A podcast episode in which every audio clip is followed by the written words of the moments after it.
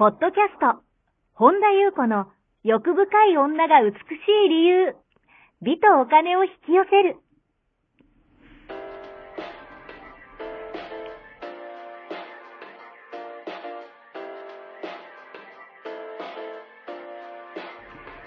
ポッドキャスト、本田優子の欲深い女が美しい理由は、1万人の女性をコーチしてきたメンタル美容研究所代表、本田優子が、幅広い知識と自らの経験をもとに、より美しく豊かになる方法を独自の視点からお伝えしていきます。女性の本来持っている美しさを引き出すヒントや、2005年から実業家として培ってきたノウハウ、精神的、経済的な自立、自由奔放に輝きながら自分の人生を楽しむ意識やメンタルづくりについてお話をしつつ、また、リスナーの皆様の様々な悩みを解決していく番組です。それでは、本日の番組をお楽しみください。こんばんは、本田裕子です。本日もポッドキャスト、1万人の女性をコーチしてきた私、本田裕子の欲深い女が美しい理由、美とお金を引き寄せるの番組をスタートします。本日もこの番組はアシスタントのナッチと一緒に進めてまいります。ではナッチ本日もよろしくお願いします。よろしくお願いします。はい、今日はどのようなお便りが届いてますか？はい。リンリンさんこんばんは。いつもありがとうございます。今日は SNS での人との付き合い方といいますか、境界線についての相談です。私は SNS の場で仲良くなった人たちがいます。とそこからお会いした人も、またお会いしていない人もいます。その人たちと楽しくコメントなどのやり取りをしていたのですが、コメントの返事をしないことに、相手の方に不快な思いをさせてしまったり、逆に言うと、私にだけコメントの返事返事をしてくれないことにもやもやしてしまったりすることがあります。また、SNS で知り合った、かっこ仲良くなった人に頼み事をされて、面倒なことを押し付けられて断りにくいです。リンリンさんは SNS での人との付き合い方ってどうされていますか？という内容です。はい。ありがとうございます。はい。まさにあの、この時代の、うんなんかまあねね、今 SNS のうんうん。ね、時代ですからね、はいあの、今日はね、そう。4月1日ということで、令和。令和 令和。意外でしたね。令和、あの、1ヶ月後には令和元年というあことでね、かあの、まあね、お聞きの方はね、平成生まれの方もいらっしゃると思うんですがね、あの、私たちはね、昭和生まれなので、あの、昭和、平成、例年、例年じゃない、令和とね、あの、この時代を駆け抜けていくことになるんだなと、はい。そのうちね、あの、明治生まれの人みたいな扱い。そう ですよね。そう、でもね、昭和の時代もなかった話ですよね、うんこれが。あの、SNS というものがね、やっぱりあの時代の変化でこれだけ普及してきて、うんやっぱりね、この、人との SNS 上の付き合い方ですよね。私、ね、リンリンさんは SNS 上での人との付き合い方どうされてますかっていうことで、、うんまあ私の主観も入りますけど、まあちょっと思うままにお話ししたいなと思ったんですけど、まあ人との境界線ってまあ、本当にね、いろんな、こうテーマをはらんでるなと。やっぱり境界線って大事で、うんうん、うん、そうだな。やっぱ近すぎても、うん 苦しいじゃないですか。うんで、なんか、む、むず、難しいというか、人それぞれの境界線ってあると思うんですけど、あのー大事なのは自分のスタンスは自分が決めることがもう絶対大条件。うんで、あのーまあ、そこからいろいろ話していくと、例えばですけど、私の場合は、まあ誰かに例えばコメントして、返事がなくても、なんとも思わないんですよね。あの、なぜなら私もコメントをほとんど返事しなかったり、あの、する場合も、あのーまあ、ブログはないな。インスタはたまに、あのーするけど、本当時間がある時とか、あの、気分が乗った時だけ、うんうんしかも差別もします。あの全員平等とか無理じゃないですか。だってなんかよくわかんないコメントに、律儀にコメントなんてしてたら SNS 続けられないですよ、やっぱり。うん。やっぱりよく言いますけど、自分の主導権は自分が握ってないと、あのね、辛くなってきます。だから逆に、うーんと、なんだろうな、私が、例えばじゃあ誰かにコメントしたときに、あーなんかリンリン、例えばじゃあゆうこりんのコメントを返事返返事するのめんどくさいからやめとこうって、もし思われたとしても、うん。あ、それもありだよねって全然思うし、うん。なんか、あの、時間がないんなら読むだけでもオンリーだし、なんか全然スルーでも OK だし、なんか忘れてたってもあるあるあるって感じだし、なんとも思わない？うん。だから、その全然私のコメントを軽く扱われてもいいし、読み飛ばしてもいいし、なんか、あの、どう回りでもまあ OK ですよね。なんか、お互い様じゃないですか。だってこう、人にはそれぞれのその時の気分とその時の忙しさとなんかいろいろあるから、それを、なんか、こう、いろいろ言ってもしょうがないし、なんか、し、私は私で、なんかこう自分のスタンスを決めるっていうね、先ほども言いましたように。だから、なんかこう SNS 上のルールっていうのは人それぞれあると思うんですよ。だからもうマイルールを決めることですよね。マイルールっていうか、なんだろうな、なんか、うん、そうですね、もう自分のスタンスうん。で、私そもそももうなんか嫌な感じですとすぐブロックするし、うんあのーなんだろうな。だから逆にブロックされてももう別になんとも思わないっていうか、なんか、だってこう、何を思うとその人の自由だし、っていう意味では逆になんかお互いこう気持ち悪いまま繋がってた方が逆に気持ち悪い。確かに。だから、あのーで、事実は単にコメントをえ返事しなかったっていうだけで、そこに意味付けをするのはまあ結局人それぞれなんですよ。うんうんだから、うーん、それで何とも思わない人もいれば、何よって思う人もいれば、うん多分そこの捉え方って人それぞれ。うんうんだか、ら私はもう自分の SNS の自分のスタンス、付き合い方は自分が決める。そんな私でよければどうぞよろしくみたいな、あの、それをすごい上からと思う人はもうそれでいいし、なんか傲慢だと感じられてももうそれでいいし、うんでもそういう人ってのは傲慢にならないにもうみんなの気分を良くするために一生懸命多分エネルギー使ってる。みんなのために我慢も厭わないみたいな。でそれはそれで素晴らしいと思うし、ただもう自分のスタンスは自分がはっきりさせておく。うんあ、差別も OK。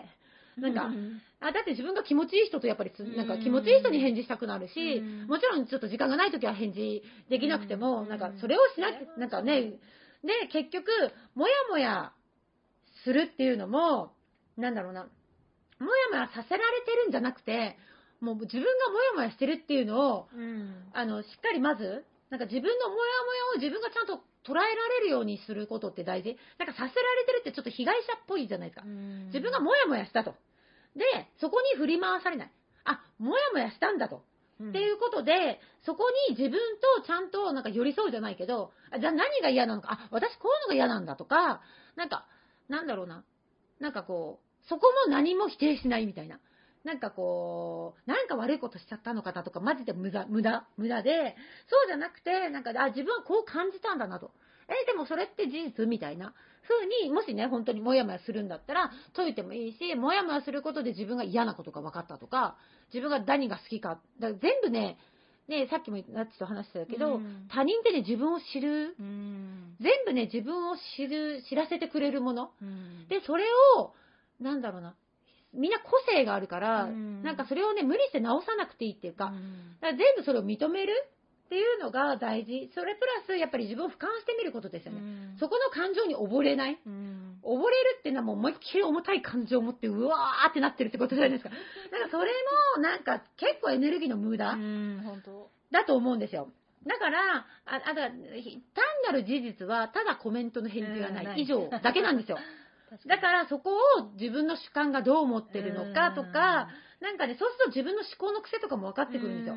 だから、そこでなんかこう、自分が一番心地いいことにすればいいし、なんか、うん、そう思うんですよね。で、結局、うんと、全部自分でスタンスを決めようって言ったけど、うんと、全部自分で決められる、ある意味逆に言うと自分自分で決めようっていうか、全部自分で決められるってことなんですよね。だから、それってすごいことじゃないですか。だって今一人一人がインターネットで、まあ、何のインター SNS かはわかんないですけど、まあ、ブログでも、えツイッターでも、インスタでも何でもいいんですけど、一人一人が自分の、まあ、ある意味庭、城、城を持ってるんだから、その、なんか自分の一番居心地よくしてあげる、自分がこうできることをするのが一番大事。になんかもうどう回れてもいいんじゃないかって思うんですよ。うんだってあの、ああの人の気持ちはコントロールできないですもん。うんだって、すっごいみんなに気を使いまくって我慢してて、なんか逆にすっごい頑張ってるのに八方美人であの人何考えてるか分かんないとか言われたりするんですよ。確かに意外とね、我慢って報われないんですよ。よそうかも本当にね、うん無駄な我慢を報われない。まあ、報われない？うんってことは、他人に振り回されないこと。っていうのがすごい大事だなと。うん。あの、本当に自分をよりどころにする。他人に振り回されてると疲れます、本当に。し、我慢してる人ほど相手に我慢を強要しに。まああ、なるほど。す。そう。あの、だから、うんなんかこう、こうしなきゃ、ああしなきゃって言って、自分が苦しいことを自分に、うんと、一生懸命頑張ってる人って人にもあなたもそうしなさいよってなりがちなんですよ。うんだからね、あのね、もう軽やかでいいと思うんですよ、本当に。そして、あとその、ノーっていうね、頼み事、面倒なことを押し付けられた、断りにくいっていうことなんですけどうん、まずね、ノーっていうこと頑張りましょうよっていう、思うんですよ。あの、ここまでは私はできるけど、ここからはできないっていうふうに、なんかはっきり伝える。なんか、で、すごい大事。それをやっぱりあの人がこうしたから私は不幸なんだって、うんなんかあの人がこうだから私は不幸っていうのは、自分の幸せがその人に託されてることになるんですよね。だからあの人がこうだから、あの人が変わってくれないから私はなんか、なんかこうやって辛い思いしてるのっていうのは、またそれもいつも言うけど、自分の人生のハンドルを誰かに渡しちゃってる状態。うんだから、なんか、あのー本当に自分が握る。だから我慢してかしてたことも、あのできないことはできない。あの、ごめんなさい、できませんって言っていいし、うんなんか、それでいいんじゃないかなって思うんですよね。うんあとなんか余談ですけど、なんか、うーんと、例えばですけど、なんか私、この間ね、ちょっと洋服を買いに行ってた時に、ちょっとなんか店員さんが、なんかちょっと感じが悪いっていうか、なんかちょっと横柄な、うん。なんか、横柄って言うと悪いけど、なんかちょっと上からっていうか、なんか私うん。がなんか全部教えてあげる的な、なんか、こう、感じだったんですよね。うん。で、なんか、あのー私ちょっと軽やかに、うん。なんかね、あの、そういうのあんまり、うん。なんか、大丈夫です？って笑って言ったら、うん。なんか、あの、すごい笑っ、なんか軽やかに言ったんですよ。ちょっと嫌なエネルギーで言ったんじゃなくて、ちょっと軽やかに言ったら、あ、なんかちょっと自分のこと気づいちゃったじゃないけど、うんなんかね、たまにお客さんに言われるらしいんですよ。あーそうなんそう。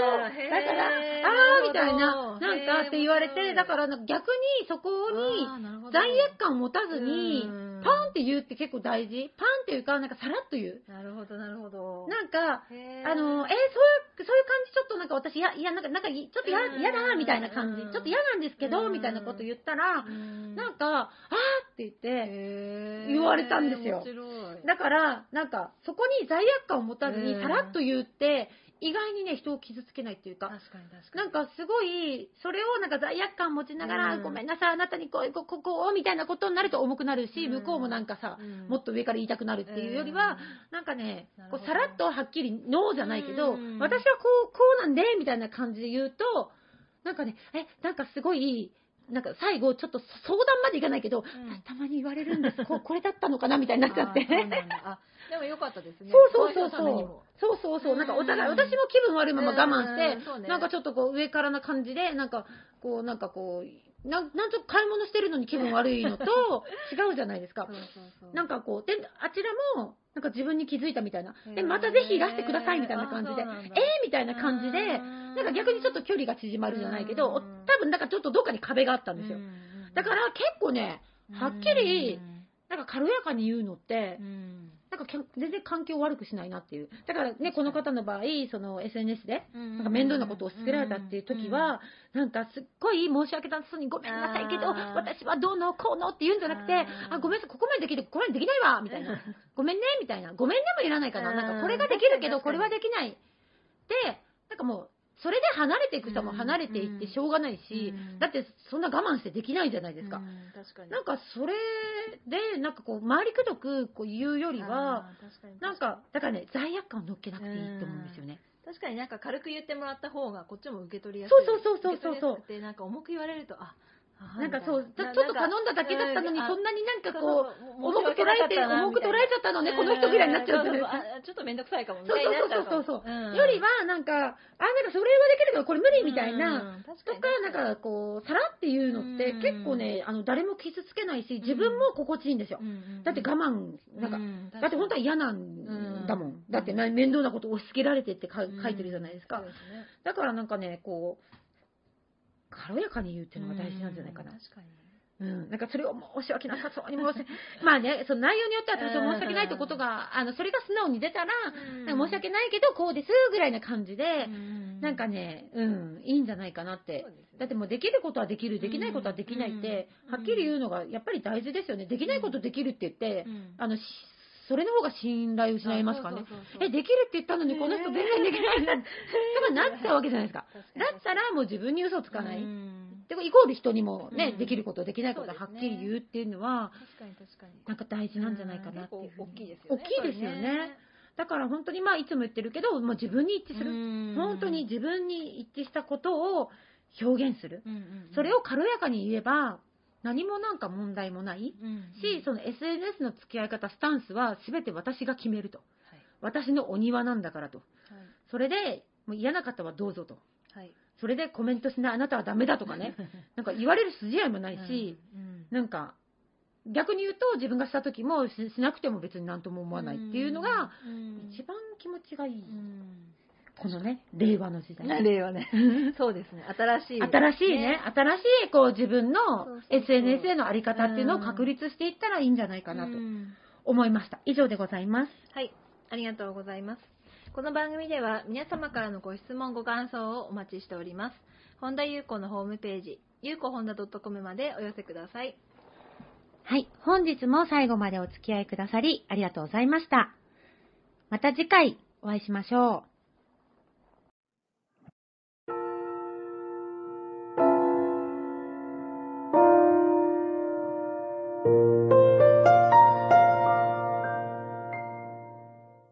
本日のポッドキャストはいかがでしたか？この番組を聞いてくださったあなたにプレゼントがあります。お申し込みは、本田裕子オフィシャルウェブサイトにアクセスし、ポッドキャストページを開き、必要事項を入力してください。ご送信いただいたすべての方にプレゼントをお送りします。美や豊かさを引き寄せる有料級の役立つ情報を無料でお届けいたします。URL は http コロンスラッシュゆうこほんだ .com スラッシュです。また番組では、本田ゆう子への質問や感想をお待ちしています。同じく、本田ゆう子オフィシャルウェブサイトにアクセスし、お問い合わせフォームからお申し込みください。それでは、また次回お会いしましょう。